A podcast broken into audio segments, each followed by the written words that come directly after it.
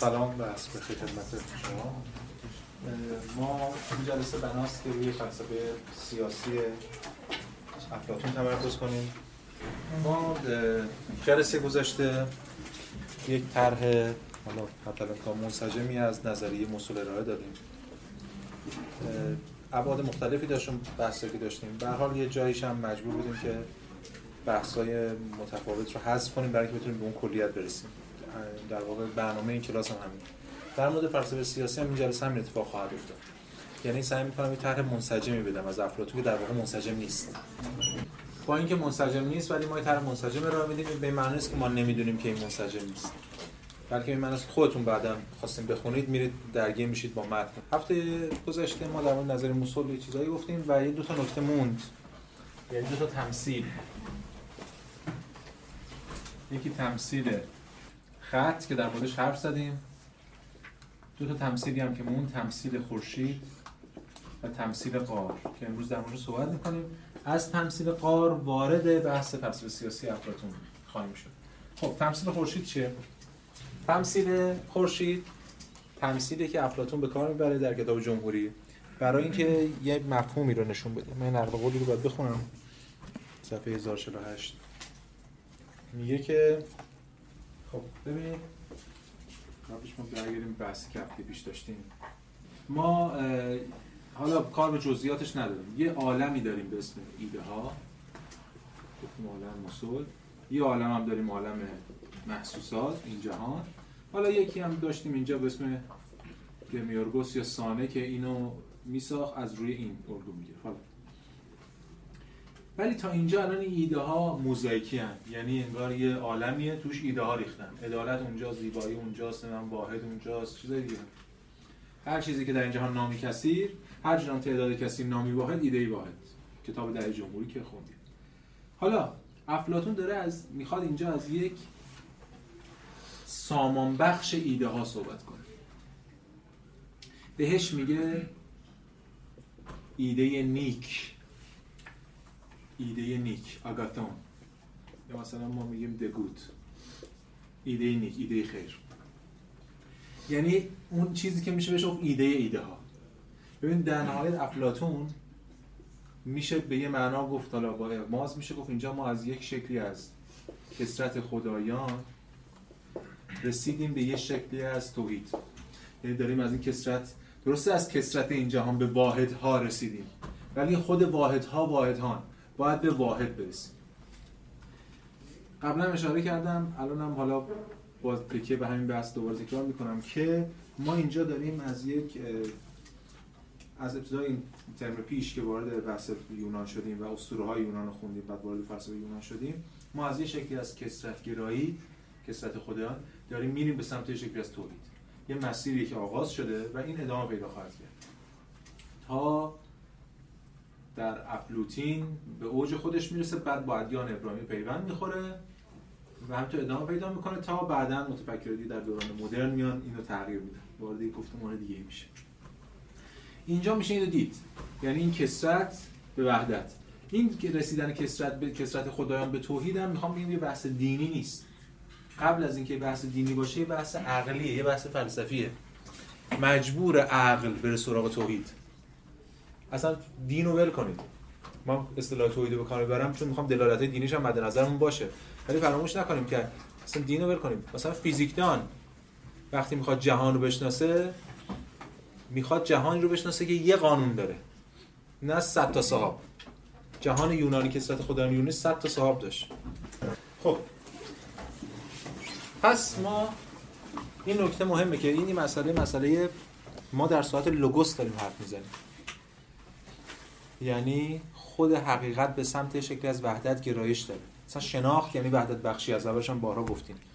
شناخت چیز یعنی در ذهن ممکن وحدت ببخشیم. و برای اینکه جهان رو بشناسیم باید جهانی باشه که یه قانون داره. نه جهانی که صد تا قانون داره که هر کدوم از خدایانش با هم دعوا می‌کنن بر اساس یه شکلی از امیال شخصیشون.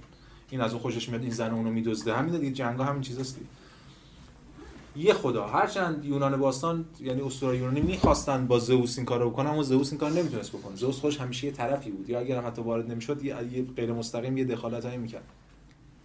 خودش هم فرید می‌خورد خودش هم اینجا به یه معنای زئوسیه ولی دیگه در ساعتشون لوگوس در ساعت عقله به ایدئال داره می‌رسه. این خیلی مهمه که این گفتمان اینجا برای اولین بار نزد افلاطونه که به این شکل توریزه میشه. گفتمان توحیدی. با اینکه خود افلاطون موحد نبود ارسطو هم نبود موحد. حتی افلاطین هم به معنا اصلا اینا ادیان ابراهیمی هم که نداشتن. دغدغه‌شون اصلا این نبود. ولی می‌خوام بگم خود عقل ایجاب می‌کنه به این سمت. خب. افلاطون اینجا از یک تمثیلی استفاده می‌کنه تمثیل خورشیده. حالا من توی اون مقاله که به تو معرفی کردم نقل قول آوردم هم از خود جمهوری که این تمثیل توش مطرح شده هم از شارهان همونو می‌تونید بخونید. من نمی‌خوام حرف تکراری بزنم. ولی لب کلام این است که اینجا این ایده نیک مثل یک خورشیدی میدرخشه. همان گونه که ایده ها روشنایی بخش اشیاء و حقایق اشیاء ایده نیک هم خودش حقایق حقیقت ایده هاست.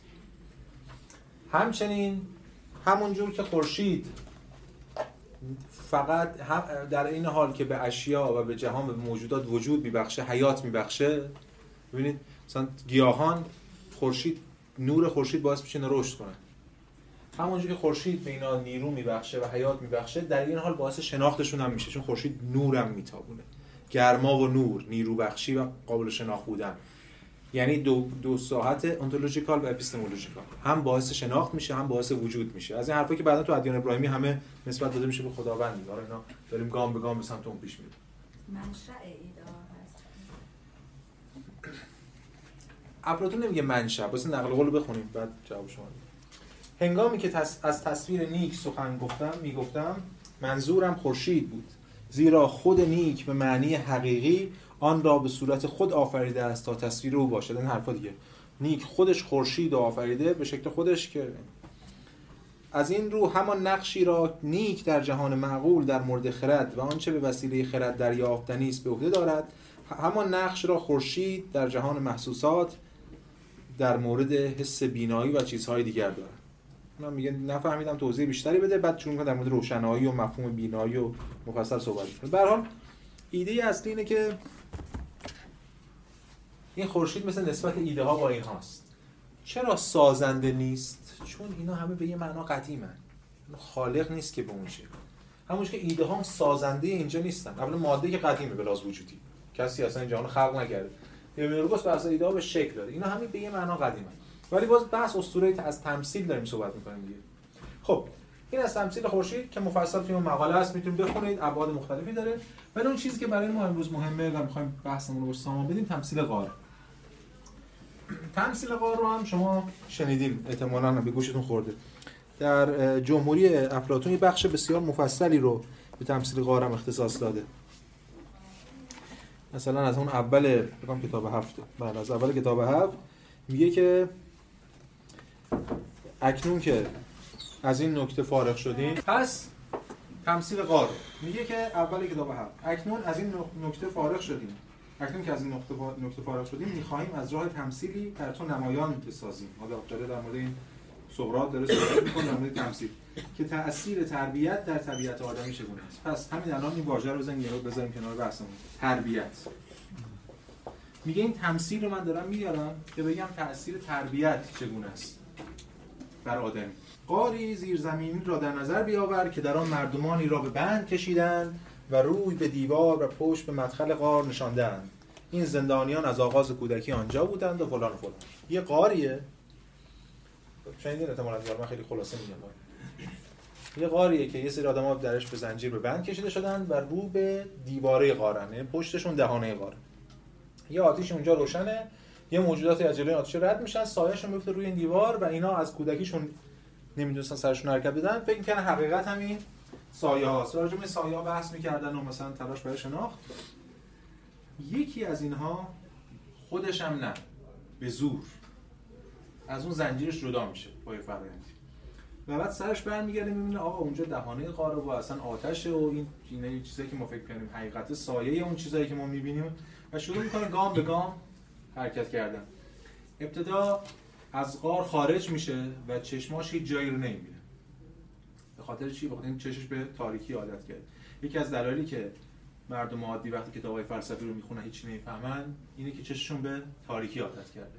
بحث روزمره و بعد به مرور چشش که عادت چشش که روشن‌ترش عادت کرد دیگه حقایق رو می‌بینه این موجود بوده آتش رو می‌بینه و بعد گام به گام میره حالا و در انتها خورشید رو می‌بینه. خود خورشید رو. ولی خب این دیگه ماجراست دیگه چون این اتفاق در یونان اون دوران افتاده این داستان این داستان اینجا تموم نمیشه مثلا اگه شاید در ادبیات ما اتفاق افتاده بود بعدش چی می‌شد؟ خورشید رو می‌دید و روی خورشید پرواز می‌کرد و تموم می‌شد دیگه. ولی اینجا در یونانش برمیگرده به غار. چون شهر اینجا تو عرفان ما اصلا شهر مهم نیست دیگه. منم خدا دیگه بی خیال باقی. ولی اینجا برمیگرده به غار و بازم که میاد وارد غار میشه باز چشش هیچ جا نمی‌بینه چون به روشنایی عادت کرده و بعد چون چشش که روشن‌تر یعنی توانایی دیدن پیدا می‌کنه می‌خواد اون رسالت خودش رو به انجام برسونه و بگه به مردم که آقا این اصلا سایه است اصل ماجرا چیز دیگه است. ولی هیچ کس حرفشو گوش نمیده و حتی کمر به قتلش میبندن کاری که با سقراط کرد. افلاطون می‌خواد اینجا به من یه جور خشونت هم توجیه کنه. برای اینکه آقا اینا خودشون تا کلهشون رو برنگردونی بر نمیگردن دیگه عاشق سایه هستن.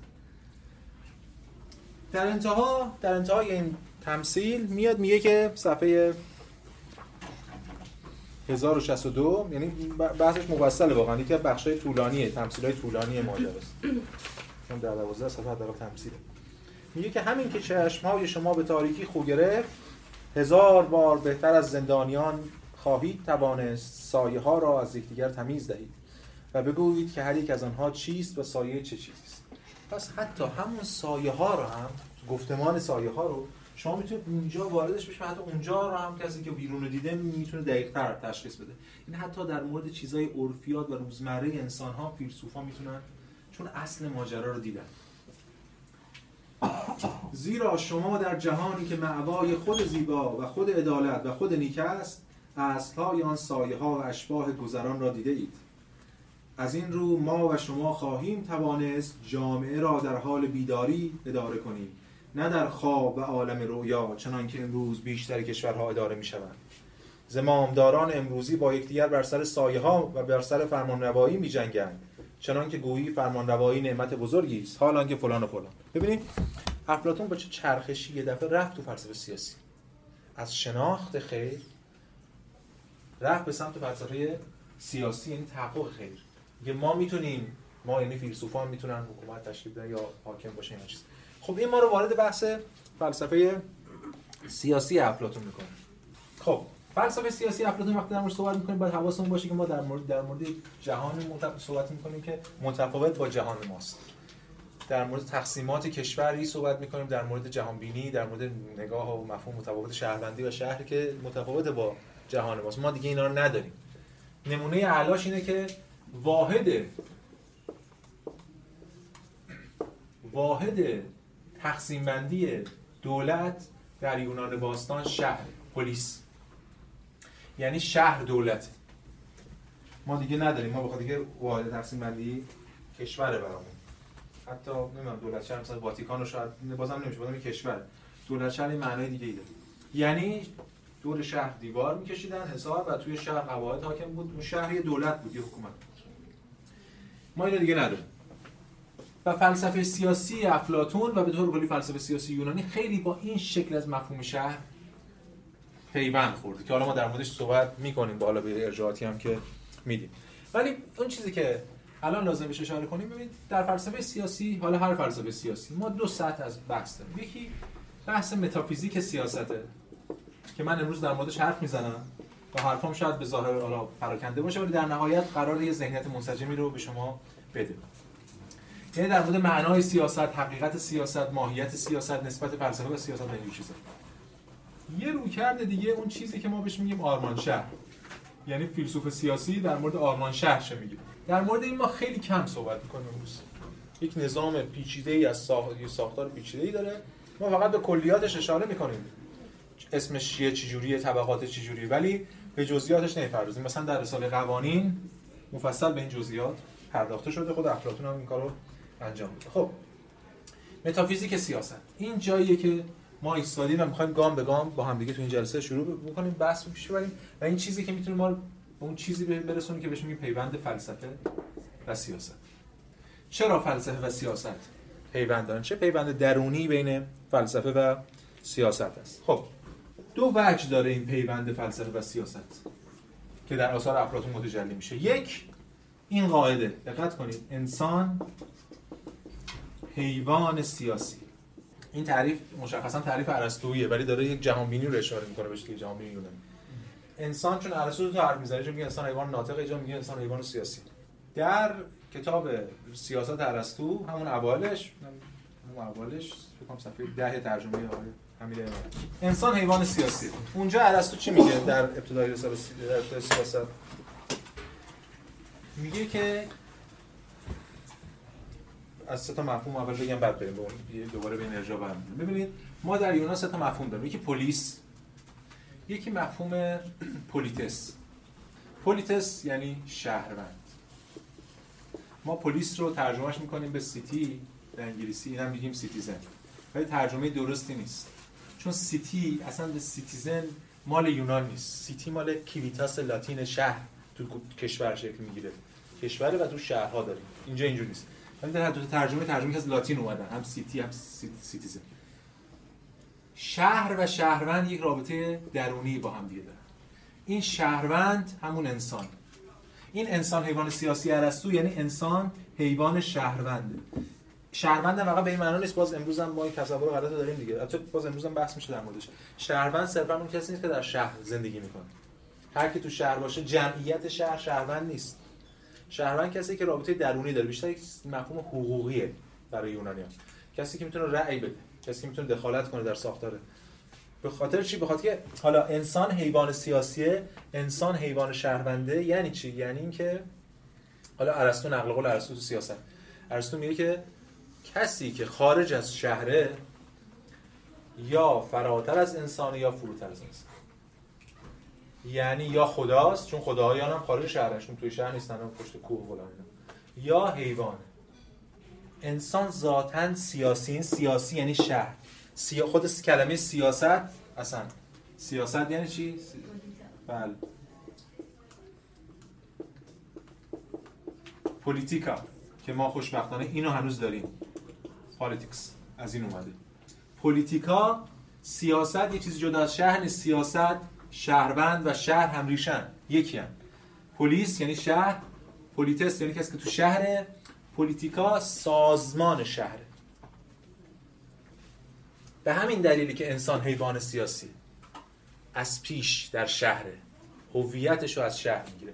به همین دلیلی که نمیشه در یونان بود فلسفه سیاسی نداشته خیلی از شارهان همین تسلر نمی‌دونم دیگران بریه اول فلسفه سیاسی افلاطون دارن صحبت می‌کنم همیشه اشاره می‌کنم به اینکه مگه می‌تونه افلاطون فیلسوف سیاسی نباشه؟ چون اونجا همه باید فیلسوف سیاسی باشن. به ویژه از اون دوران به بعد. ارسطو همینطور دیگه. مسئله سیاست پیوند درونی داره با مسئله شهر و انسان. این یه نکته. پس انسان ذاتا سیاسی. غیر ارتباط درونی وجود داره. یه نکته دیگه هم بگم قبل وارد نکته دوم بشم. توی رساله محاور کریتون هست. کریتون میره پیش سقراط اون در واقع شبی که می‌خواد ادام بشه و می‌خواد فراریش بده. سقراط اونجا یه تومنینه ای داره خیلی جالبه اون میگه آقا بدو فرار کن فلان اینا می‌خوان رشوه بدن به نگهبان فرار کنن. سقراط میگه حالا بیا بشین اینجا ببینیم آیا فرار کردن من مطابق با عدل یا نه. بعد با همین گفتگو می‌کنه آخرش هم کریتون میگه آقا نه فرار نکن اصلا چه حرفی بود؟ ایدهش اینه که اگه من فرار کنم مثلا اصلا به خودم خیانت کردم. و اونجا یه نکته میگه سقراط که بعدن جای دیگه تکرارش می‌کنه. ببینید. اگر من از آتن برم بیرون دیگه سقراط نیستم. ببین این نگاه فرق داره با نگاه امروز ما که آقا اینجا کسی قدر ما رو نمی‌دونه سه سود. چمدون رو برمی‌داریم میریم اونجا شش ماه هم فارسی یاد چرا؟ چون که ما می... الان فردگرایی مدرنه یعنی ما از این این رابطه گسسته شده ایندیویدوالیسم که حاکمه ولی اونجا انسان یک رابطه درونی داره با شهر. سقراط میگه من از آتن بیرون برم دیگه سقراط نیستم. اونجا تبعید معنی میده. تبعیده که یعنی طرف از همه چی تویی کردن. چون از شهر اینجا تا مثلا میگم برو شهر دیگه رو میشه میره شهر دیگه زندگی تبعید اونجا معنی میده پس این نکته خیلی مهمه که انسان حیوان سیاسی و از طرف دیگه نکته دیگه که باز پیوند سیاسی تو فلسفه کلیدی بر افلاطون این است که تجربه اعدام سقراط. تجربه اعدام سقراط خودش نشون میده فلسفه و سیاست در هم تنیدن چون یه فیلسوف حتی نمی‌تونه در یک شهر منحد فکر کنه. اینجوریه که چون فیلسوف هم دو نوع داریم فیلسوف منفعل داریم و فیلسوف فعال. فیلسوف منفعل کسی که مونولوگ می‌کنه. کسی که میره گوشه خونه میشه فکر می‌کنه. این فیلسوف نیست. به نظر افلاطون کسی فیلسوفه که هفته پیش گفتیم. هفته قبلش. دیالوگ کنه. دیالوگ یعنی چی؟ یعنی من و شما. دو نفر. سه نفر. چهار نفر. یعنی جمع یعنی شهر یعنی سیاست. و همین داره سقراط ادامه می‌کنن. چون سقراط دیالوگ می‌کنه و این که سقراط ادامه میشه نشون میده که تجربه ادامه سقراط تجربه ضروری زیست فیلسوف در شهر منحته در شهر منحت فیلسوف نمی‌تونه فکر کنه.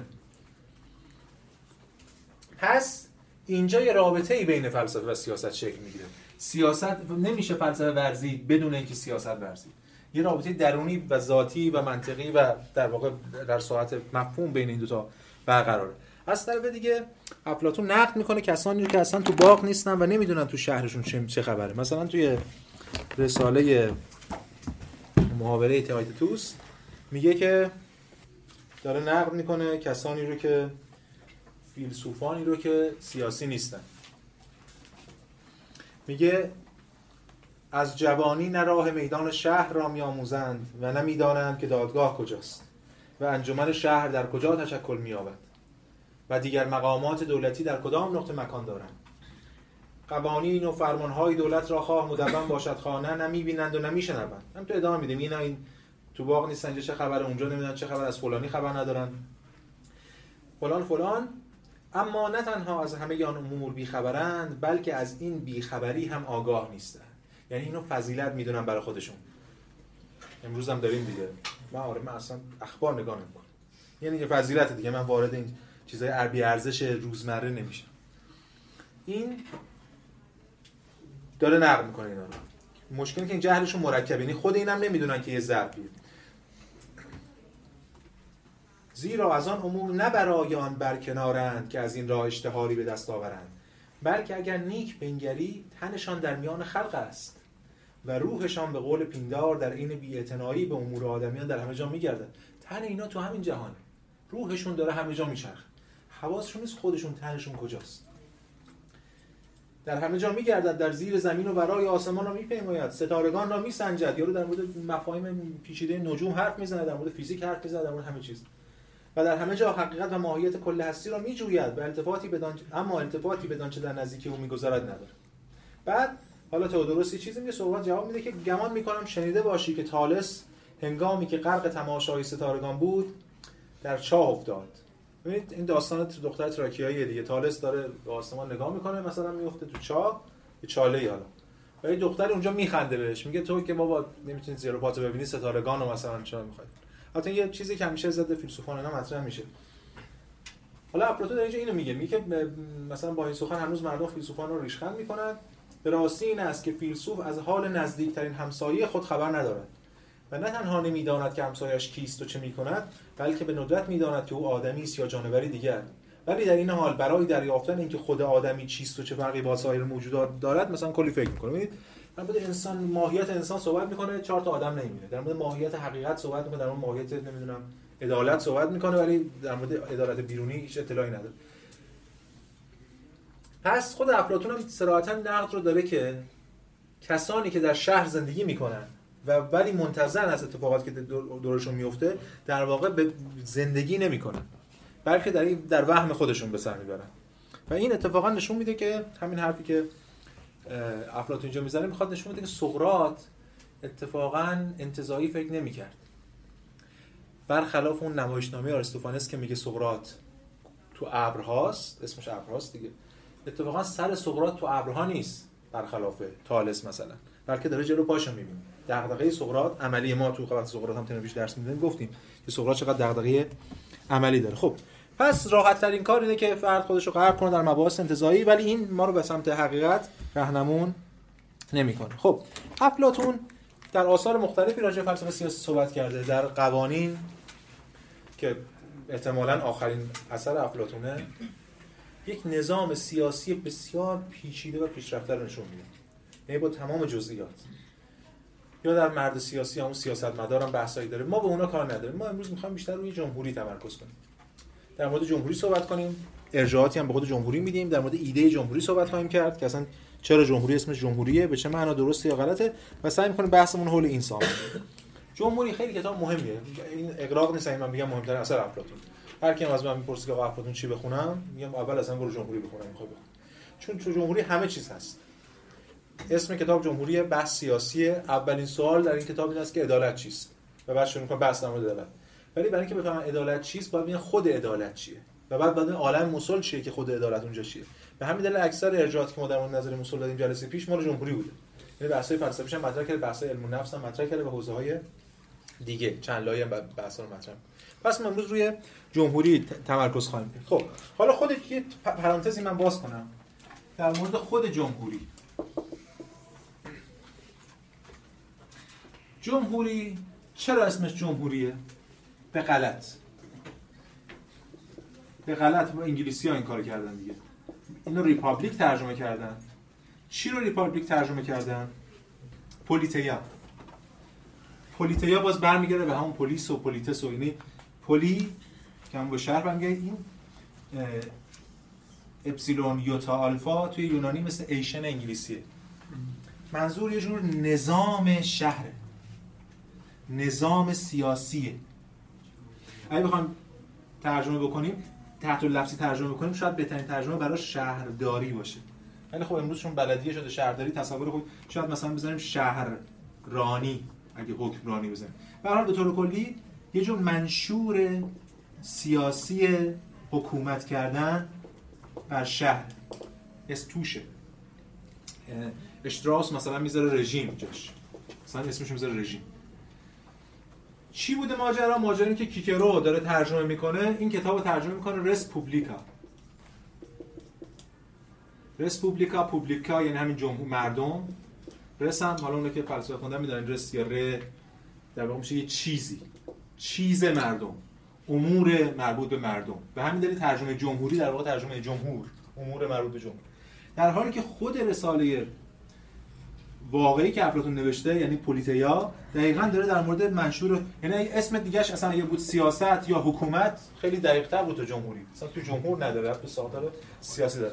ولی خب به حال ما همه اینا رو گفتم بگم که من باز از اصطلاح جمهوری استفاده می‌کنم. چون الان من بیام بگم شهررانی بعد باید توضیح بدید دو ساعت که چرا اینو اصطلاحی که جا افتاده استفاده می‌کنیم ولی این نکات هم میگیم که بحث اصلا بحث در مورد سیاست و سیاست ورزی و شهر سازمان شهریه. حالا خب میشه یعنی کلی مفصل بحث کرد در مورد معادله‌ای که میشه برای این گذاشت.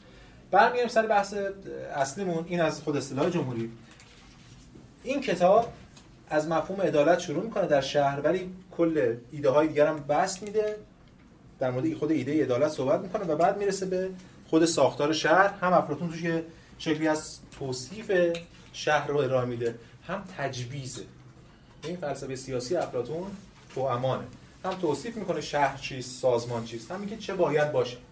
هم تجویزیه هم توصیفی به صورت همزمان. خب. یه نکته دیگه من بگم بعد دیگه اینا رو سعی کنیم جمع کنیم دیگه. فلسفه سیاسی به طور کلی هر فلسفه سیاسی حالا همین هفته پیش داشتیم در فلسفه سیاسی هگل صحبت می‌کردیم بازم اونها همین نمونه رو یه بچه سلبی داره یه بچه ایجابی. یعنی یه بچه نقد سیاسی نظام های سیاسی یه بچه ایجابی که بار باز برمیگه به همون ایده آرمان شهر. افلاطون هر دو تا اینا رو داره. در واقع هر فیلسوف سیاسی هر دو تا اینا رو داره. اگه فیلسوف سیاسی ندارم میشه استخراج کرد از اندیشش هر فیلسوفی از نظر فقط نظر سلبی هم داشته باشه باز میشه ایجابی رو از استخراج کرد. خب.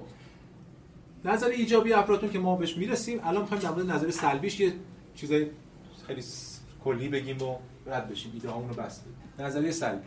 نظریه سلبی یعنی نقد سایر ساختارهای سیاسی موجود. کاری که هر فیلسوف سیاسی می‌کنه. هر فیلسوف سیاسی دو تا وجه داره. یکی اون جایی که ایستاده یکی اون دونمایی که می‌بینه. این دو, این تاست دیگه اون جایی که ایستاده رو باید نقد کنه تا برسه به اون دونما من کسی که بگه این جایی که ایستادم از همه جا بهتره خیلی خوش میگذره. به اون دیگه دو تا یکی میشه. ولی مسئله اینه که اون به, آی... به اون دونماش باید نگاه کنه. هم اینجا رو باید نقد کنه تا برسه به اون. افلاطون هم نقد می‌کنه. ساختارهای سیاسی رو که وجود داره. بحثاش خیلی مفصل ریزکاری اندیشه سیاسی فلسفه سیاسی داره. در واقع کلاس ما نیست. مثلا مونارشی رو نقد ترجمهش کنیم به پادشاهی. اولیگارشی رو نقد می‌کنه. ترجمهش می‌کنیم به اندک سالاری و در نهایت هدف اصلی نقدش دموکراسی. مردم سال دموس. نقد اصلی افلاطون به دموکراسی. بحث‌های خیلی زیادی مطرح کرده. همین امروز هم که مهمترین نقدهایی که به دموکراسی میشه تو های ضد دموکراتیک. حالا چه چپ سوسیالیستی باشه چه نمی‌دونم ارتجاعی باشه چه استبدادی باشه هر هست. از حیث گفتمانی منطق نظری خیلی بخش زیادی زن نقدهای افلاطون داره تکرار میشه با اینکه اصلا دموکراسی امروز ما با دموکراسیمون فرق داره زمان فرق داره. مهمترین نقد این است که هدف سیاست چیه؟ اینو ارسطو هم اول کتاب سیاستش میگه. هدف سیاست تحقق خیر در جامعه. در شهر. خب وقتی هدف اصلی هدف این سیاست تحقق خیر باشه این خیر رو چه کسی بیش از همه می‌تونه محقق کنه؟ چه کسی بیش از همه می‌شناسه؟ و از اون طرف آیا میشه این خیر رو به رأیگیری گذاشت؟ مثالی که افلاطون می‌زنه و بعدا تاریخ هم تاریخ سیاسی بارها بارها تکرار شده همین الان شاید به گوش شما خورده باشه. مثال پزشک. انگار پزشک برای اینکه بیمار رو درمان کنه درمان رو به رأی بگذاره. مثلا انگار شما یک نفر تو این اتاق پزشکه میگه بیمار اینجوری باید درمان بشه ولی واقعی پزشک نیستن. بعد در مورد درمان شدن اون بیمار ما بریم از اکثریت سوال کنیم. حتی شاید خود بیمارمون رو ترجیح بده. باز افلاطون مثال می‌زنه. مثال کودکانی رو می‌زنه که وقتی میرن پیش پزشک از پزشک درخواست می‌کنن که درمان درد کمتری براشون داشته باشه. یعنی نمی‌فهمن که درمان اون درد درمان نمی‌تونن درونی کنن و حذف کنن و درک کنن که این درد مثلا هستی بزرگتر میشه طرف درک می‌کنه که آقا این درد با تحمل کنه بگذره کودک هم فقط می‌خوان درد رو تحمل نکنه. هر بلایی سرش بیاد. میگه مردم یا اون چیزی که افلاطون بهش میگه توده مردم همواره با حقارت به توده مردم نگاه کنن توده مردم همیشه دنبال اینه که درد کمتری بشه و نمیفهم که در بلند مدت سعادتش چیه. یا اون چیزی که بهش تحقق خیر در شهر که حالا میشه عنوان دیگه سعادت این رو نمیش نمی‌شناسه و نه میلی داره. این یعنی نقد دموکراسی. و اتفاقا از غذا پیش هم یادتونه در مورد صحبت کردیم که سوفستاییان یا رواج سوفستاییگری در یونان نتیجه این مواجهه با دموکراسی. چون سوفستاییگری منطق دموکراسی. حقیقتی در کار نیست. هر کسی معیار حقیقت خودشه. به همین دلیل برای اینکه چیزی رو تصدیق کنیم کاری انجام بدیم بهتر بدونیم اکثریت چی میگن. هیچ حقیقت فردی در کار نیست. ببینید خود افلاطون در این جمهوری میگه که 1027 یادم رفت شما یادآوری کنید من صفحه‌اشون رو نوشتم. ببینید میگه که این نقد و شبیه هم نقد و بارها بارها بعدش هم دیگه دیگران دیگه تکرار کردن تا همین حال آن سوفستایان دقیقا مانند حال کسی است که بخواهد جانوری وحشی توده رو به جانور وحشی تشبیه کرده. بخواهد جانوری وحشی و نیرومند را بپرورد و بزرگ کند و برای این کار ناچار شود عادتها و تمایلات او را نیک بشناسد تا بداند که از چه راه باید به او نزدیک شد. ببینید فرق نه پزشک می‌خواد عادت شما رو بشناسه برای اینکه ببینه شما رو چگونه می‌توان درمان کرد. ولی سوفسطایی می‌خواد دیگران رو بشناسه برای اینکه چگونه می‌شود بهش نزدیک شد. چجوری میشه مخش رو زد؟ چجوری میشه اقناعش کرد؟ رتوریک دیگه. استادان رتوریک اینا. و چگونه باید نوازشش کرد؟ کدام وقت و به چه علت آن جانور درنده می شود و در کدام اوقات به چه سبب رام می گردد افلاتون نق نف نمی‌کنه که سوفستاییان خیلی انسان های دانایی ولی میگه داناییشون در این راه روانشناسیشون رو در این راه به کار می‌برن در راه بحث رتوریک خودشون. دانش فلسفی و فیزیک و نجومشون همه در این راه به کار می‌برن.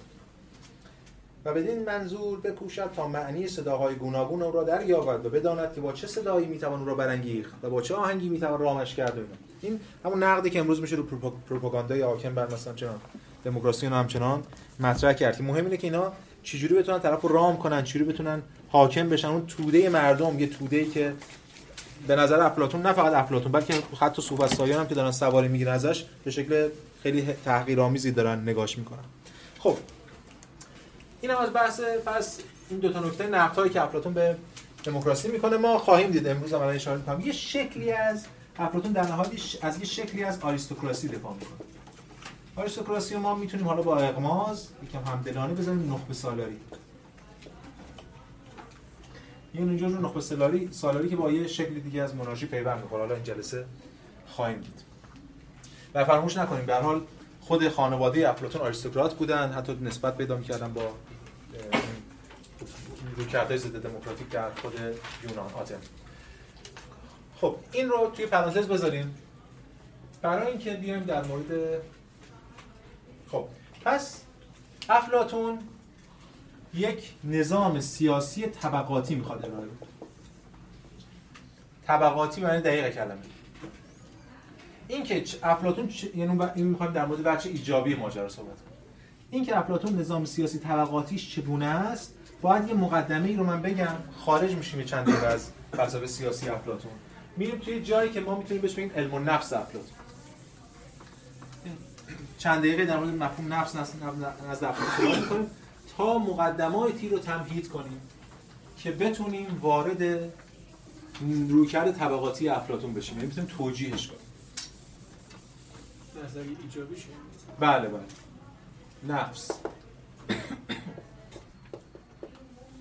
سوخه که سایکو امروز از این میاد. فراموش هم نکنید گفتم قبلا روان نفس. ذهن روح چه می‌دونم جان حتی عقل اینا همه تمایز ماهوی همچنان ندارن با نفس.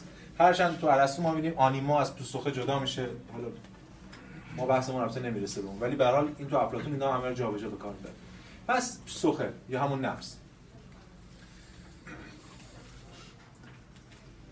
نفس چیه؟ ببینید بحثایی که افلاطون مورد نفس یا روح مطرح می‌کنه بحثایی که برای ما خیلی آشناست. چون که بعدها این تبدیل میشه به منطق حاکم بر علم النفس ادیان ابراهیمی. هم در فلسفه مسیحی هم در فلسفه اسلامی. هم در فلسفه اسلامی. در هر گفتمان هستن دین ابراهیمی.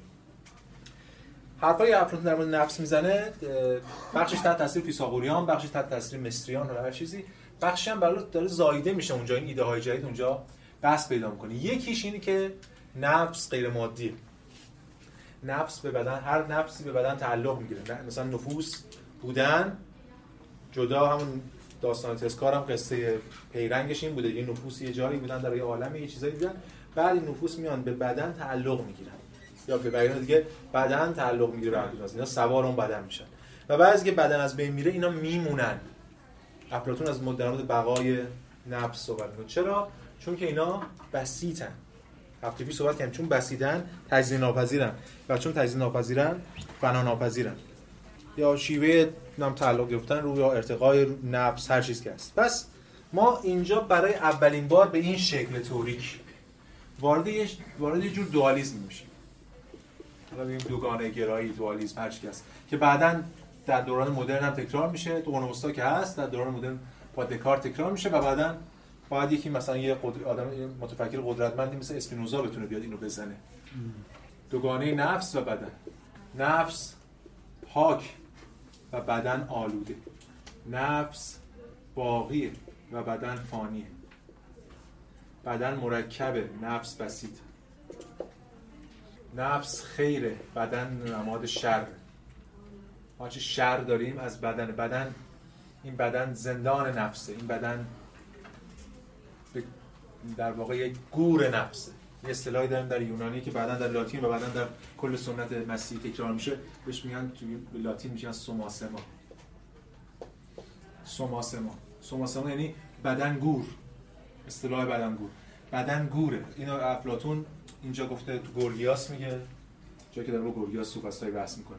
که صراحتا میگه میگه بدنهای ما گور نفسهای ماست. ما مرده ایم. بعد از مرگ زنده خواهیم شد. از این حرفایی که ما میشن ما داریم تجربهش این بریده مثلا چی؟ چند روزی قفسی ساختند از بدنم. یعنی یه روح مرغ باغ ملکوتم و اینا خوش و خورم. چند روز اینجا یه قفسیه و بعد این رها میشه. ببینید این بحثایی که بعدا در قرن وسطا می‌بینیم و خیلی برای ما عجیبه که این بدن ستیزی مسیحی از کجا اومده که نیچه و اینا بعدا در موردش میستن این زجر دادن بدن این شکنجه دادن بدن به مسابقه فضیلت اینا از اینجاها داره میاد. حرف نیچه که میگه مسیحیت افلاطون گرایی برای عوامه ممکن بشه رو پیدا کنیم دیگه. این بدن شره و اون خیره. این دوگانه دوگانه که تکرار میشه و حفظ میشه در متفکران بعدی و به اشکال مختلف تکرار میشه و در نهایت ما جلسه پیشم صحبت کردیم در موردش. راه شناخت یه جور تسکاره یادتون هست که تسکار گفتیم در واقع شکلی از قبار روبیه. نه بدن قبار. باعث میشه قبار بگیره نفس. نفس می‌دونه همه چیز رو تسکار دیگه. بعد میاد تو این بدن این یه قباری می‌گیره فراموش می‌کنه دچار جهل میشه. چون این جهل ساعت جهله در که اونور ساعت معرفته. نفسه که ساعت معرفته. و این باید یک سازوکاری رو طراحی کنه متفکر سیاسی برای اینکه جامعه و یه لول پایینترش افراد بتونن دوباره این برای این جهل فائق بیان و قبار روبی کنن. اینه که اسمش رو می‌ذاریم تربیت. تربیت یعنی همین. تربیت یعنی اینا دارن سایه ها رو می‌بینن و هرچی بهشون میگیم آقا بیا برو سایه ها رو نوی سرتو بکنیم ور گوش نمیده باید به اینجا که فاشیسم میگه خشونت رو افلاطون توجیه میشه دیگه تئوریزه شدن خشونته. ببینید تو پرانتز ما باید حواسمون جمع باشه هر وقت این خشونت داره تئوریزه میشه باید حساس باشیم. ولی این به این بهانه نیستش که به خاطر این داستان هر چیزی که حالا هر بچه هر کاری خواست که بکنه بکنه و بره تو آتیش به بپره و بره فلان کنه. مثلا که برای ما داریم یه لبه تیغی راه میریم مفهوم تربیت اینجا شکل می‌گیره که برای افلاطون خیلی مهمه. یه فلسفه تربیتی جدی داره افلاطون که ما خب الان کاری بهش نداریم. می‌خوایم بریم راجع به یه لول دیگه یه سطح دیگه از بحث صحبت کنیم. نفس رو گفتیم برای اینکه می‌خواستیم به اون طبقات برسیم دیگه. افلاطون نفس رو به اجزای مختلفی تقسیم می‌کنه. اینه مدخل بحث. اجزای نفس. بعدا در فلسفه های دیگه بعدی و حتی به ویژه فلسفه مدرن به اینا ما بعدا میگیم قوای نفس شاید. قوای نفسانی قوای نفس اجزای نفس. افلاطون نفس رو به سه بخش تقسیم می‌کنه. خرد همون عقل اراده که این عقل و اراده دوگانه عقل و اراده رو که همیشه ما شنیدیم دیگه مثلا. و سومیش هم شهوت. شاید بهتر باشه ترجمه کنیم به میل. بین اینا یک تنشی وجود داره. همواره. خرد عقل بین عقل اراده و شهوت. یه موقع از عقلی چیزی می‌خواد اراده کار دیگه می‌کنه میل هم چیز دیگه می‌خواد. این وسط. به تناظر با هر کدوم از این ببین الان ما در مورد فلسفه سیاسی افلاطون صحبت نمی‌کنیم داریم در مورد اخلاق افلاطونی صحبت می‌کنیم. چون داریم در مورد فرد نفس فردی صحبت می‌کنیم. به تناظر هر کدوم از این اجزا یک فضیلتی وجود داره. در افلاطون ما چهار تا فضیلت اصلی داریم در اخلاق افلاطون. خب این فضایل چی هن؟ متناظر با هر کدوم از ایناست و یه فضیلت آخر هم میمونه که حالا به وقتش هم صحبت فضیلت خرد حکمت. هم عارفته است دیگه. بله. فضیلت خرد حکمت. فضیلت اراده شجاعت. فضیلت شهوت یا میل خیشتنداری؟ تو من بگم تو ارسطو می‌رسیم ما جلسه آخر این ترممون یعنی جلسه ششم جلسه ارسطومون اخلاق ارسطوه مفصل در مورد اخلاق ارسطو ابعادش صحبت می‌کنیم. می‌پردازیم مفصلا بشه ولی حالا فارغ از اینکه این افلاطون چه ایده هایی داره برای مسیحیت و اون افراط مسیحی خود فرهنگ یونانی فرهنگ اعتدال در نهایت مثلا نقدی که می‌کنه نیچه خیلی دیگه به اینکه مسیحیت چه بلایی سر یونان میاره یا فرهنگ یونانی اینه که اونجا فرهنگ اعتدال حاکم هیچ وقت در یونان افراد و تفرید نداره وقتی مثلا میگه شجاعت این شجاعت در مقابل ترس نیست. بلکه بین ترس و یه جور کله خرید یه جور تحور. هر شکلی از افراد و هر شکلی از تفرید به یه اندازه مضمون. ما اینجا ارسطو بهش حد وسط رو در مورد صحبت خیشتنداری هم همینطور. اخلاق یونانی برخلاف اخلاق مسیحی ضد میل نیست. سرکوب میل نیست. میل به مسابقه شر نیست بلکه در واقع مدیریت میل. ما حالا باز در موردش صحبت می‌کنیم ترم بعد در مورد رواقیان اپیکوریان صحبت می‌کنیم در مورد بهش میگیم یه جور management of pleasure مدیریت لذت مدیریت کردن. و این میان روی هستش که این فضیلت فضیلت رو محقق کنه افلاطون یه مثالی داره مثال ارابه‌ران که میگه این حکمت این نفس مثل عرابه است این حکمت یا همون عقل مثل عرابران این عرابران دو تا اسب داره. اراده و شهوت. خب شهوت خیلی اسب چموشی کسی که به خاطر اینکه شهوت چموشه میذاردش کنار یا نفت می‌کنه انگار یه عرابرانیه که یه اسبش رو بخواد که چموشه ببره و اون جدا کنه از عرابه و به یه اسب برونه سرعتش از دست میده امکاناتش رو از دست میده. عرابران راستین عرابران قوی مدیر کسی که بتونه مدیریت کنه اون تنش ها این ایده یونانی بعدا خواهیم دید این ایده کلا با اون ایده زهد مسیحی از بین میره و ستش عمل میشه. خب حالا هر کدوم از اینها در فلسفه علم نفس افلاطون یک جایی در بدن داره. مکان. چیه جاشون در بدن؟ سر سینه حالا بگیم اندام مربوط به امیال. چون نمیشه گفت اندام جنسی. افلاطون اینجا اینجا توی چیزم جمهوری میگه میگه پایین تنه ولی چون مثلا زبانم می‌تونه چشایی در چشایی لذت داشته باشه دیگه اونم می‌تونه یه خیشتن داریم. اندام مربوط به امیال. اون چیزی که ولی روشن منظورش یه تو پرانتز نکته من میگم. ببینید فراموش نکنید. ما قرار گذاشتیم که افلاطون میگه نفس بسیطه. و چون بسیطه اصلا نمی‌تونه تقسیم بشه تو مکان این یه دوگانه که افلاطون داره. افلاطون داره مثلا تشبیه از این استفاده می‌کنه. یه جایی بسیطه یه جایی براش تقسیم میشه تقسیم میشه. خب این از فلسفه اخلاق افلاطون یعنی اگه من خواستم اخلاق افلاطون امروز بگم به شما به جای فلسفه سیاسی باید همین حرفا رو می‌زدم در مورد طبقه بندی نفس و بعد می‌رفتیم یکم با جزئیات بیشتری در مورد فضیلت ها صحبت می‌کردیم. و همچنین نباید فراموش کرد که این جزء جزء فناناپذیره ولی این دو جزء فناپذیره. یعنی به این خاطر که این دوتا مبتنی بر بدنه. هم خیشتنداری همون اراده هم شهوت مبتنی با بدن ارتباط. داره بدنی نباشه اصلا بی معناست خیشتن چون میلی در کن میل بدنی.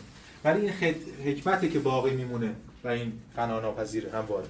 خب حالا اینا رو گفتیم برای اینکه برسیم به بحث اصلی خودمون. یه برگردیم پرانتز رو ببندیم برگردیم بحث فلسفه سیاسی افلاطون.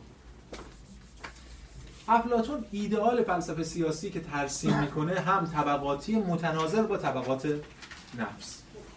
طبقات سیاسی. اولا افلاطون از چیزی به اسم توده مردم صحبت می‌کنه. گفتم به شکل تحقیرآمیزی بدن یک جانوری که فقط رام بشه. دست خودش باشه خودش نابود می‌کنه. به سمت زوال می‌بره مدینه رو یا همون شهر. مدینی زالیده بود چیز. فارابی. سطح پایین ترین سطح که در واقع در کنار به یه معنا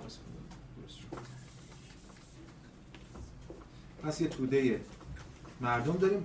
در کنار توده مردم که در با این در واقع به یه معنا جمع میشن اما واژه طبقه جداگانه ای افلاطون از صنعتگران حرف می‌زنه. اتفاقا اینجا از چه اصطلاح استفاده می‌کنه؟ دمیورگوی جمع دمیورگوسه همون سانه هم که داشتیم. صنعتگران پیشوران کسانی که دارن چیزی می‌سازن فلان ولی در نهایت اینا در کنار هم هستن یعنی اینا اکثریت مطلق جامعه رو تشکیل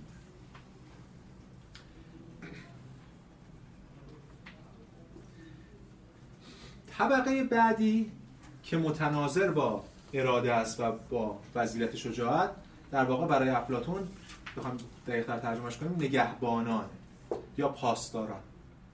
پاسداران شهر. این پاسداران تحت هیچ شرایطی نباید فکر منافع شخصی خودشون باشه. چون که اون وقت دیگه از دست میره دیگه پاسداران خودشونن یا جناح خودشون نه پاسدار شهر. ببینید افلاتون یه این نقل قولی هم بخونم ازش. در همین جمهوری میگه که صفحه 934 میگه مثلا مثلا اگر پینه دوز قابلیت لازم برای حرفه خود را از دست دهد و فقط نامی از آن بماند جامعه به خطر نمیافته. ولی اگر پاسداران چنین شوند و در اداره امور جامعه و اجرای قوانین آن به ظاهر سازی اکتفا کنند جامعه تباه میگه از این رو اصرار داریم که پاسداران ما پاسداران به معنای راستین باشند تا کوچکترین آسیبی از آنان به جامعه نرسد. اگه پاسدار به معنی یه موقع پاسدار یعنی در نگهبان جامعه است. اما نگهبان جامعه چون قدرت دستشه قدرت نگهبانی دستشه سلاح دستشه اگر این بخواد در مقابل جامعه بیسته بدترین دشمن جامعه است. چون سلاح دستش تا کوچکترین آسیبی از آنان به جامعه نرسد. حال اگر مدعی مایل است که پاسداران جامعه مشغول کشاورزی شوند یا در خانه های مجلل از دوستان خود پذیرایی کنند مثلا نیروی نظامی وارد کار اقتصادی شود دیگه و یا در خانه گرفتار تجمل گرایی بکنن دچار مثلا دنبال پیشرفت خودشون و منافع و گروه خودشون باشن چنان که گویی موضوع بحث ما مجلس مهمانی است نه تأسیس و اداره جامعه نه به حال بخور بخورن نه تأسیس و اداره جامعه. در این صورت باید گفت ما و اون گفتار یکدیگر را نمی‌فهمیم. اگه کسی همچین حرفی بزنه ما میگیم تو یه چیز دیگه ما نمی‌فهمیم. اون ایدئالی که من میگم این نیست. پس نخست باید هدف را مشخص سازیم و ببینیم آیا مقصود از به کار گماشتن پاسداران این است که خود خوشبختی خود آنان فراهم شود یا هدف نهایی تأمین سعادت تمام جامعه است. رو دنبال خوشبختی خودشان یا در واقع اینکه جامعه رو خوشبخت کنن حالا اگه پاسداران منحرف شدن چیکار باید کرد؟ اگر نظر دوم درست باشد ناچار این پاسداران و دستیاران آنان را خواه به زور و خواه از راه استدلال وادار کنیم که جز به حرفه خاص خود نپردازند و همواره در اندیشه آن باشند. چه استدلالی چه زورکی باید اینا رو برگردونیم به سر راه خودشون. اینا باید نگهبان جامعه باشن پاسدار جامعه باشن نه پاسدار خودشون علیه جامعه. ببینید پس افلاطون حالا من یه بخش مختصری خوندم. کلی در مورد این شرایط اینا حتی نژاد اینا شیوه زیستشون صحبت می‌کنه. انتخابشون و چیزایی. اما طبقه بالا که متناظر با حکمته یعنی اون بالاترین طبقه جامعه که حاکمه در واقع این یه شکلی از منارشی رو افلاطون اینجا داره. یعنی بازی شکلی از پادشاهی چون قدرت حالت هرمی داره. توده مردم سندگران پاسداران و اون حاکم. ولی مسئله اینه که اولا حاکم موروسی نیست. افلاطون ضد حکومت منارشی که صحبت ضد حکومت پادشاهی موروسی کسی که پادشاهی کسی که حتی اپسیلونی از پادشاهی موروسی صحبت بگه نمی‌تونه از شایسته سالاری حرف بزنه. چون خونه. خونم حادث دیگه. امکان داره یکی اصلا نقد افلاطون توی قوانین یه فصلی داره در مورد ایران. پادشاهی ایران. خیلی جذابه. در امروز هم میخواشون هنوزم پیداشون شده باشه ببینید چی میگه؟ میگه مشکل اصلی اینه که مثلا فلان شاه خیلی قوی بود پسرش اومد خراب کرد. چون تواناییش نداشت. افلاطون یه سازوکاری رو فراهم می‌کنه تو قوانین که چگونه بشه این شاه رو ایجاد کرد. از کودکی تربیت کرد باید چی بخونه چی نخونه. نمی‌خوام بگم الان میشه دفاع کرد چون خیلی ترسناک اون ساختار برای ما. خیلی مدرن کلمه توتالیتر ولی میشه استفاده کرد توتالیتر ولی مسئله که این منارشی یا پادشاهی افلاطون قرار ایجاد بشه که مسیر رو طی می‌کنه تا برسیم بهش. به شکلی از شناختش برسیم. خب اینجاست که افلاطون نظریه خودش رو مطرح می‌کنه. نظریش استدلالش خیلی روشنه. میگه که هدف اصلی سیاست خیر در شهر تحقق خیر در شهر چه کسی بیش از همه می‌تواند این خیر شایسته آن است که خیر رو در شهر محقق کند؟ آن کسی که بیش از همه خیر را می‌شناسد یعنی فیلسوف. اینو ایده فیلسوفر کینگ یا نظریه فیلسوف شاه افلاطون. فیلسوف شاه. حاکم باید فیلسوف باشه. دقیقا هم به این دلیل که نماینده خرده نماینده عقل نماینده حکمت فضیلتش حکمت. تا بتونه در واقع کل این نظام رو ساماندهی کنه. البته این نکته هم هست حتما شما شنیدید مثلا بعضی چیزا هست در مدینه فاضله افلاطون در مورد صحبت میشه. مثل اشتراک زنان اشتراک فرزندان. چون افلاطون مطلقا مخالف مالکیت خصوصی. برای کی؟ برای این دو طبقه. یعنی یه شکلی از اگه ما بخوایم بهش بگیم اصطلاحی به کار ببریم می‌تونیم بگیم که یه جور کمونیسم آریستوکراتیکه. یعنی جور کمونیسم برای نخبگان. چرا؟ اشتراک فرزند و اشتراک زنان اتفاقا بحث بخش اشتراک زنانش که همیشه تو قرون وسطاشون نه افلاطون الهیه دیگه. خب حکمای خودمون هم میگن افلاطون الهی. این اشتراک زنان اینو بخش بخشایی بوده که از رساله افلاطون خب سانسور می‌شده خونده نمیشه مسئله چی مسئله که این نگهبانان و حاکم نباید هیچ تعلق شخصی داشته باشن. چون اگه داشته باشن تجربه‌هایت نشون داده که می‌خوان برن سراغ اون و اونو در واقع تحکیم کنن تقویت کنن یا چیزی که این به این معنی که اینا از بچه‌هاشون جدا باشن اینا بلکه برعکس. به این معناست که همه فرزندان جامعه فرزندان این هست. یعنی ببین این نگاه رو به جامعه داشته باشن. همونقدر که برای مالکیت شخصی خودش می‌خواد بکوشه برای کل جامعه باید بکوشه. به همین دلیل دیدیم که در مورد این صحبت که نگهبانان نباید وارد امور اقتصادی بشن چون میرن دنبال مالکیت خصوصی خودشون. پس اگه به افلاطون بشه گفت کمونیسم که واقعا خیلی سخته بشه گفت کمونیسم بهش چون اون چیزی که کمونیسم براش مهمه توده مردم افلاطون کلا ترد می‌کنه. ولی یه شکل از کمونیسم نخبه گرایانه یا آریستوکراتیک رو داره اینجا در واقع نشون خب پس ما اینجا به یه مفهوم فیلسوف شاه وارد شدیم. من دو تا نقل قول بخونم. از افلاطون اول از نامه هفتم افلاطون گفتم نامه خیلی مهمیه. قبلا هم چند تا نقل قول ازش در جای مختلف خوندیم. اینجا داره افلاطون چون می‌دونی افلاطون خودش هم سعی کرد این کارو بکنه دیگه. ببینید الان نقل رو بخونیم بر اثر تفکر و تحقیق سرانجام به این نتیجه رسیدن که امروز همه جامعه ها به طرز بسیار ناپسندی اداره می شود و این وضع هرگز دگرگون نخواهد گردید مگر آنکه در معالجه آنها روشی خارق العاده در پیش گرفته شود. ببین همین الان داره گفتمان پزشک رو مطرح می‌کنه. جامعه بیمار. پزشک می‌خواد نمیشه که بیماره بگیم آقا اکثریت چی می‌خوان چی رو حالش رو پزشک می‌خواد این وضع هرگز دیگرون نخواهد گردید. من اینکه در معالجه آنها روش خارق العاده در پیش گرفته شود و بخت و اقبال نیز از یاری دریغ نورزد برای اینکه حق فلسفه را ادا کرده باشم فاش می‌گویم که تنها فلسفه می‌تواند زندگی خصوصی و اجتماعی آدمیان را سامان بخشد. از این رو آدمیان هنگامی از بدبختی رهایی خواهند یافت که یا فیلسوفان اصیل و راستین زمامدار جامعه شوند یا کسانی که زمام امور جامعه را دارند به لطف الهی به فلسفه روی آورند و در آن به اندازه کافی تعمق کنند. با سر یاکنده از این اندیشه ها به ایتالیا و سیسیل رفتم و اولین این اولین سفرم به آنجا بود. چون می‌دونیم ما سه تا سفر افلاطون می‌کنه به سیسیل همون سیراکوزا که می‌خواسته اونجا دیونیسوس اول و دیونیسوس دوم رو با خودش همراه کنه. یه وعده‌ای هم شنیده بوده ولی عملا این اون اصلا دنبال این چیزا نیستن. گویا تجربه فیثاغوری هم داشتیم از این اتفاق. یعنی خود این فیلسوف می‌خواد بره شهر رو مثلا مدیریت کنه و سامان بخشی کنه. خب یه نقل قول دیگه هم توی جمهوری. صفحه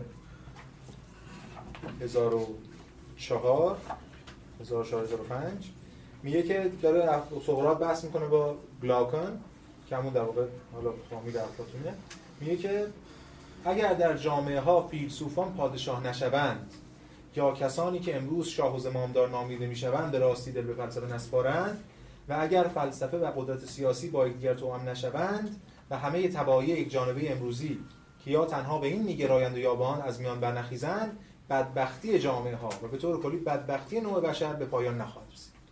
و جامعه و دولتی که به صورت نظریه وصف کردیم جامعه عمل نخواهد پوشوند ببینید یه نظریه وصف کرده. ببینید همیشه شکافی هست. اینو حالا بعدا هگل و اینا بهش می‌پردازم مفصل بین اون چیزی که هست و اون چیزی که باید باشه. مسئله این نیست که فقط ما توصیف کنیم که آن چیزی که هست چیست. اونم فلسفه سیاسیه. مسئله همچنین اینم نیست فقط بگیم اون چیزی که باید باشه چیست. اونم فلسفه سیاسیه ولی که چی؟ مسئله که بتون اینو به اون پیوند بزنه و افلاطون در این زمینه ناتوانه. افلاطون آرمان رو ترسیم می‌کنه. با ریزکاری ها یعنی یه ریزکاریه که واقعا یه خسته می‌کنه آدم انقدر با جزئیات دقیق اینا. چون اینجا حتی کارکرد نژادی برای اینا قائله اینا حتی ازدواج هاشون روابط جنسیشون روابط دوستیشون تحت یک شورای شبانه ای اونا تنظیم می‌کنه. خیلی یعنی ما بخوام میگم تجربیات چون پیچیده ای داشتیم شاید امروز بخوام بگیم نزدیکترین چیزی که به ذهن من می‌رسه با خوندن این تو ترسناک کره شمالیه مثلا. با جزئیات ولی مسئله چی؟ مسئله این که خب این آرمان شهر رو تو توصیف می‌کنه ولی در مورد اینکه الان باید چگونه به آرمان شهر برسیم صحبت می‌کنه میگه که خب یا فیلسوفان باید حاکم بشن که نمیگه چه جوری یا میگه این شاه کردن اصلا برن فیلسوف شن. بعد میره سراغ اون شاه مثلا سعی می‌کنه باش صحبت کنه. این شکاف یعنی نقدی که روی فلسفه سیاسی افلاطون هست. بعد بعدش هم ادامه در ادامه میگه میگه که صفحه 1005 میگه گفتم سقراط میگه. چون تو وعده یاری دادی از کوشش دریغ نخواهم کرد. برای اینکه از چنگ مدعیان سالم بدراییم نخست باید به آنان توضیح دهیم که مراد ما از فیلسوفان که می‌خواهیم زمام کشور به دست آنان سپرده شود کدام کسان است. پس از آنکه روشن شد فیلسوف کیست اینجا کلی بحث می‌کنه رو فیلسوف دیگه مجبور. به دفاع از خود خواهیم پرداخت و ثابت خواهیم کرد که طبیعت گروهی از مردمان چنان است که پرداختن به فلسفه و اداره امور کشور حق آنان است. ببینید اینجا در مورد طبیعت صحبت می‌کنه. یه چیز خیلی یک عامل خیلی ارتجایی. سقراطی که افلاطون و سقراط که ادعاشان عقل برای همه است حتی با غلام منون که ازش در نبود بحث می‌کردن و از اون حقیقت میکشیدن بیرون یعنی اون واجد لوگوس. این می... تمایز بین چیه؟ تمایز بین دو تا تعریف از انسان که ما امروز دیدیم. انسان حیوان ناطق که شمولی داره. بردگان و زنان رو هم در بر می‌گیره. ولی انسان حیوان سیاسی انسان به مسابقه شهروند خیلی از اینا رو دیگه در بر نمی‌گیره. و به همین دلیل اینجا شکافی میفته اینا باید مد نظر داشت. میگه طبیعت گروهی از مردم چنان است که برداختن به فلسفه و اداره امور کشور حق آنان است. در حالی که گروهی دیگر به اقتضای طبیعت خود باید از هر دو کار کار دوری گزینه. نه از هر دو کار هم نگهبان و هم حاکم. به اقتضای طبیعتشون. بازم افلاطون از نژاد و تب و یه تبار و اینجور چیزای درونی انگار داره صحبت می‌کنه و اون به اونا ارجاع میده. خب پس اون چیزی که ما در نهایت می‌تونیم بهش بگیم آرمان شهر افلاطونی با همه مقدماتی که گفتیم پیوند می‌خواد با اون فضیلت چهارم. چون در اخلاق افلاطون ما چهار تا فضیلت داریم. حکمت شجاعت خیشتنداری و عدالت. این عدالت بحث میشه مفصل در موردش و در نهایت ما می‌بینیم انگار این عدالت بیشتر یک رسیدن به یه شکلی از هارمونیه. یه شکلی از هماهنگیه. تو هارمونی هم خود هارمونی یونانی که ما قبلا در مورد صحبت کردیم. یه شکلی از هماهنگی. حتی افلاطون در مورد خود نفس هم که صحبت می‌کنه باز به همین هماهنگی اشاره داره. همون مثال عرابران که زدم براتون. یا هم مثال یه مثال دیگه در جمهوری می‌زنه. صفحه 967 میگه مرد عادل چنان کسی است که اجازه ندهد جزئی از اجزای روحش به کار جزئی دیگر دست بیازد. یعنی شهوت به کار عقل دخالت نکنه اراده به کار شهوت دخالت نکنه یا همه اجزا در کارهای دیگر مداخله کنند بلکه همواره در این اندیشه باشد که هر جز هر جز کاری را که به راستی وظیفه آن است به انجام برساند. بدین ترتیب بر خود مسلط باشد و در درون خود نظمی زیبا برقرار کند زیبایی یعنی هارمونی برای یونانی. زیبایی رسیدن به یه شکل یک نظام معقوله. چون یه بحثی هم داره تو مهمانی ما الان واردش نمیشیم.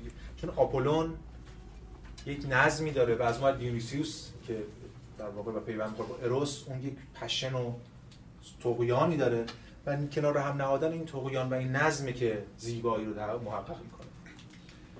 در درون خود به زیبایی برسه و با خود دوست و سازگار گرده. سازگار هم باز همین هارمونی و سه جزء روح خود را با یکدیگر هماهنگ سازد. همچنان که سه تار اصلی ساز یعنی تارهای زیر و بم و میانه یه سازی که چند تا تار داره حالا سه تا تار اصلیش.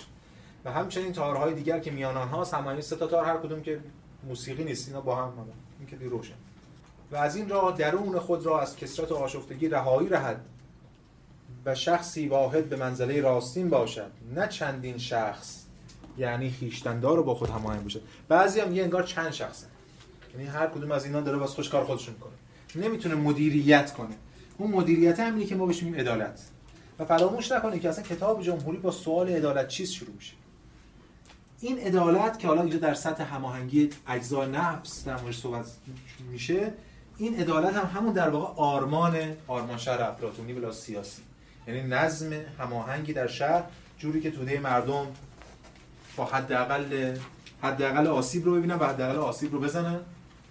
چون افلاطون میگه در خیلی حکومت ها مثل حکومت مونارشی توده مردم بیشتر آسیب رو می‌بینن در بعضی حکومت ها مثل دموکراسی توده مردم بیشتر آسیب رو می‌زنن. چون در نهایت دموکراسی بر افلاطون حکومت اکثریت جاهل بر اقلیت عاقل دیگه بر اقلیت داناست. این اقلیت. منطقه دموکراسی ولی توده مردم حفظ بشن. صنعتگران کار خودشون می‌کنن نگهبانان از کلیت. نگهبان می‌کنن و حاکم وظیفه حفظ این عدالت و پیشبرد جامعه به سمت خیر. یعنی تحقق خیر رو داشته باشه و اینجا مسئله فراتر از جامعه مدنیه. جامعه مدنی هگل میگه توی عناصر فلسفه جامعه مدنی در سطح ارضای نیاز هاست. نیاز دارن ارضا همونجور که صنعتگران دارن ارضای نیازها رو می‌کنن دیگه. نیازهایی دارن که داره ارضا میشه مثل ولی حاکم فقط در سطح ارضای نیازها نیست. نیازها رو هم ارضا می‌کنه. رها نمی‌کنه. ولی مسئله که داره حرکت میده به سمت یک سطحی از خیر تحقق خیر در جامعه. این آرمان در واقع افلاطونیه. البته می‌دونید من گفتم اول جلسه انقدر منسجم نیست دیگه. ما جای مختلف سرکله زدیم. سعی مثلا این من در واقع به انتخاب خودم اول علم و نفس رو گفتم بعد اومدم تو اینجا. در که این توازن واقعا به این شکل برقرار نیست ما اینم از بحث ما در مورد فلسفه سیاسی افلاطون که حالا تو بحث اصلی ما نبود. ما داشتیم متافیزیک تاریخ متافیزیک می‌خوندیم تا حالا. از جلسه بعد دیگه وارد ارسطو مقدماتش و بعد متافیزیک ارسطو خواهیم شد. سوال؟ بفرمایید. کدوم فیلسوف ما بله. ما فیلسوف ها داریم. بعد یک فرایندی رو میچینه دیگه. این این فیلسوف ساخته میشه. یه سری تعدادی هستن بچه ها انتخاب میشن تا یه سنی اینا یه چیزایی میآموزن ورزش و فلان. اصلا فلسفه هم نمیآموزن. ریاضیات و بعد فلان. و بعد از یه سنی بعد فلسفه میآموزن از یه سنی بعد میرن ساخت حکومتداری یاد می‌گیرن. از بین چند تاشون یه شورایی انتخاب می‌کنه دونه دونه سوام می‌کنن 40 سالگی حکومت می‌کنن. تا یه تاریخ خاصی از این تاریخ بعد با حاکم عوض میشه نفر بعدی که به 40 سال رسیده بیاد. یه ساختار خیلی در واقع مدون مشخصی داره دیگه. مثلا یه سوال از جلسه. قبل اینکه جوهرم مسل داره نه. جوهر خود مسله خب پس الان جوهر یه مفهوم کلی هست یا نیست؟ جوهر یه مفهوم کلی هست داره خب پس اگه مفهوم کلیه باید مسل داشته باشه. خب آخه خود مسل جوهر. می مثل چی میگه مثل مثلا میگه ایده هم ایده داره. حالا ما دیدیم که ایده ایده داشت دیگه. خب دیگه ایده ایده ایده ها داره. ولی خود ایده ها که هر کدوم ایده چی میگم؟ خود ایده ها که هر کدوم ایده هن. یعنی جزئیات رفته به کلیت ولی این که ایده این ایده, ایده های بحث دیگه داره افلاطون. حالا یه اشاره بکنم. ببینید ما در این نقدی که از ارسطو می‌خونیم در متافیزیک ارسطو به اسم نقد انسان سوم هم شنیده باشین. تریتوس آنتروپوس انسان سوم. میگه چی؟ میگه که اگر ما بخوایم از دل کلیت به جزئیات برسیم اینو میشه همواره ادامه داد تا بی‌نهایت.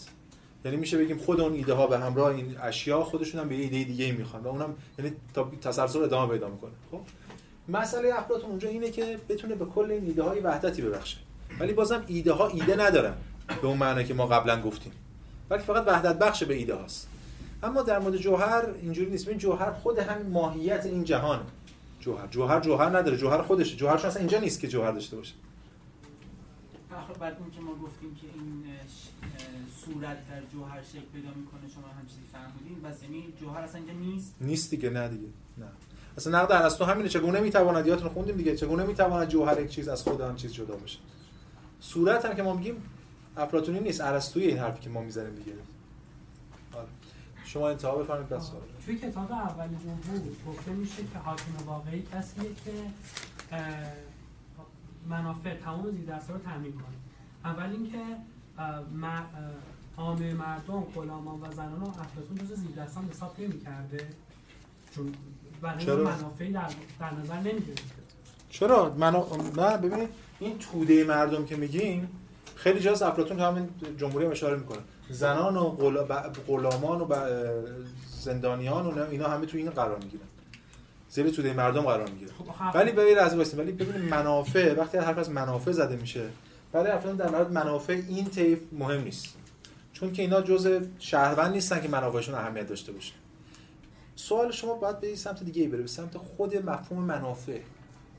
منافع به چه معناست یه موقع است که منافع همه برآورده بشه یعنی هر چی بخوان برآورده بشه. یه موقع است پزشک میگه من می‌دونم منفعت تو چیه تو خودت نمی‌دونی. این نگاه در واقع از بالا پایین ماجراست خب آخه داخل رفتار با برده ها هم تشویق می‌کنه که نباید با برده ها ملایم رفتار کنیم اینو چیز یعنی یک بله.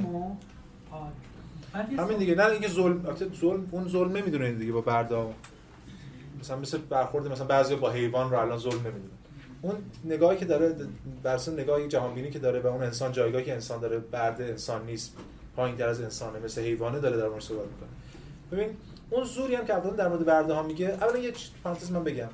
این نقد خیلی مطرح می‌کنم یا افلاطون و ارسطو و انسان به این عظمت چرا مثلا در مورد برده ها همچین حرفایی زدن؟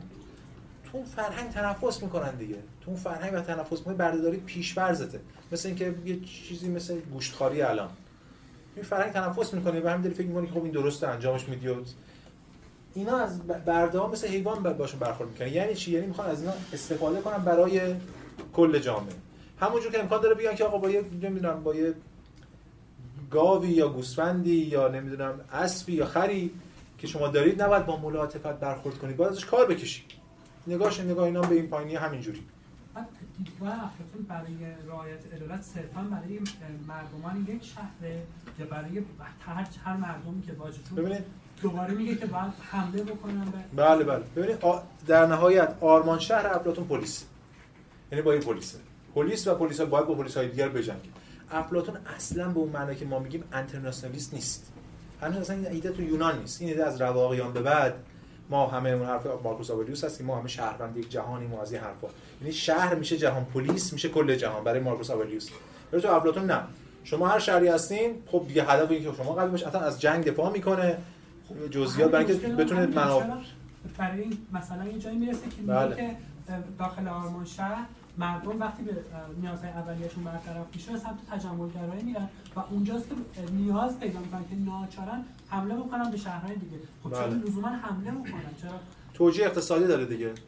تو توجیه اقتصادیش که امروز که اثبات شده است. برای منافع اون کش- کشوری که حمله می‌کنه که به سودش که حمله کنه جنگ را بندازه هر خشونتی داشته باشه برای منافع خوده میگم من همین الان میگم مثل کشوری که در مورد منافع ملیشون صحبت می‌کنه منافع ملی رو اصل قرار بدی واقعا تو هر چیزی توجیه میشه دی. جنگ افلاطون بحث مفصل داره در مورد توجیه جنگ که جنگ به نفع مدینه است. مدینه یا شهری که جنگ نداشته باشه تنبل میشن مردماش. مردماش خوشباش میشن. مردم باید همواره بترسن نوسانی داشته باشن. و اینجور بحثا. افلاطون میگم اینقدر تو قوانین جزئیاتی میگه خیلی عجیب غریب. مثلا حتی فاصله اون مدینه رو ایدئالش رو از, ش... از دریا تعیین می‌کنه. شهر آرمان شهر نباید بغل دریا باشه چون مردم دریا تاج بغل دریا تاجرن و سودایی این مخالفه میگم ببین با این جزئیات داره نگاه می‌کنه ولی اینو من روشنه دیگه. افلاطون میگه اون جایی که دولت شهر رو ما دولت شهر آرمانی محقق می‌کنیم منافع فقط منافع اون دولت شهر. همه دولت شهری در راستای منافع اون دولت شهر عمل فضیلت در دیدگاه افلاطون چیه دقیقاً؟ فضیلت فضیلت چی؟ خب داخل کتاب فضیلت شهر؟ بدم. داخل کتاب اول و دوم سقراط که داره بحث می‌کنه به یه جایی می‌رسن که فضیل عدالت اصلا فضیلت هست یا نه. بعد سقراط برای اینکه اثبات بکنه که عدالت اه، فضیلت هست. میاد ادعا می‌کنه که مردم به عدالت نیاز دارن و چون نیاز دارن این فضیلت می‌دونن. خب حالا ما هر چیزی که نیاز داریم فضیلت حساب میشه. این نیاز داشتن معیار فضیلت. نه نه اون اون بحث و سقراط توی اول کتاب افلا بله. جمهوری می‌کنه. تو اول اون کتابه. ولی در ادامه عدالت به این دلیل توجیه نمیشه. عدالت به این دلیل توجیه میشه که خیر تنها در ساعت عدالت محقق میشه. هدف اصلی در نهایت تحقق خیره. و این تو این از بالا به پایینه. میگی چی میگم؟ یعنی شما یه خیری داری اگه شرط این باشه بعضی میگن شرط این نیست اصلا رها میکن اگه هدف سیاست این اولین جمله این هر این اصلا جمله اولین جمله به سیاست ارسطو دیگه.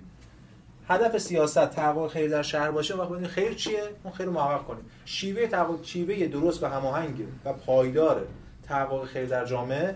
اون سازماندهی شهر بر اساس تحقق خیر که ما دقیقا بهش میگیم همین جمهوری یا همون پلیتیا این میشه عدالت. اونی که شما داره میگه اول کتاب بوده و تازه دارن دست و پا می‌زنن در مورد تعریف عدالت. بله. اینجا داخل بس وقتی فضیلت نیازمند بودن به اون قضیه ثابت میشه میگن خب فضیلت پس اینجا بله ولی ولی مسئله هست که فضیلت رو خیر با اعلا تعیین می‌کنه. پس یعنی معیار فضیلت؟ بله معیار فضیلت خیر اعلا شیوه معیار فضیلت اجتماعی شیوه تحقق خیر به صورت پایدار و نظاممند در جامعه است. آره. ببین یه جایی میگم محاوره است تو افلاطون دیگه. اول جلسه هم گفتیم. یه جایی حرفی می‌زنه سوال بعد چیزی سوال می آره من اینو میگم بعد می آره درست می‌گویی. بعد امکان حالا تو کتاب دیگه تو همون کتاب. سقراط یه سطح دیگه بحث رو بالاتر. اول هم کتاب جمهوری مثلا که آخر کتاب اول فکر کنم. سقراط میگه که ما فکر می‌کردیم که الان بحثمون تمام میشه ولی نگو تازه داره شروع میشه. کتاب اول تازه کلی کتاب دیمون ببین این اصلا نگاهشون سطح بحثشون کتاب اول فرق داره. اینم نکته مهمه که موضع افلاطون داره انگار گام به گام تغییر می‌کنه. ما نباید یه جمله از وسط برداریم میگیم افلاطون اینو گفته. من خودم همین کارو کردم در طول این ترم چون چاره ای نداریم می‌فهمم. ولی باید اون کل نگری هم داشته باشید. خب خسته نباشید تا هفته آینده.